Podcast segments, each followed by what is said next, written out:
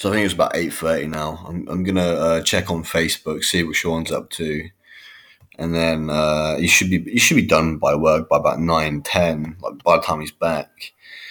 Uh, so he won't be done just yet, but I can I can play for an hour and a half, do some smaller side missions, and then uh, obviously maybe get another level before he even comes on. But yeah, I, I I don't mean to be rude to people when I say it's a holiday. It is, because we are under this illusion there's no war here, but the war is here. It's here. But there's this illusion of peace that we have. That's what I want to dispel.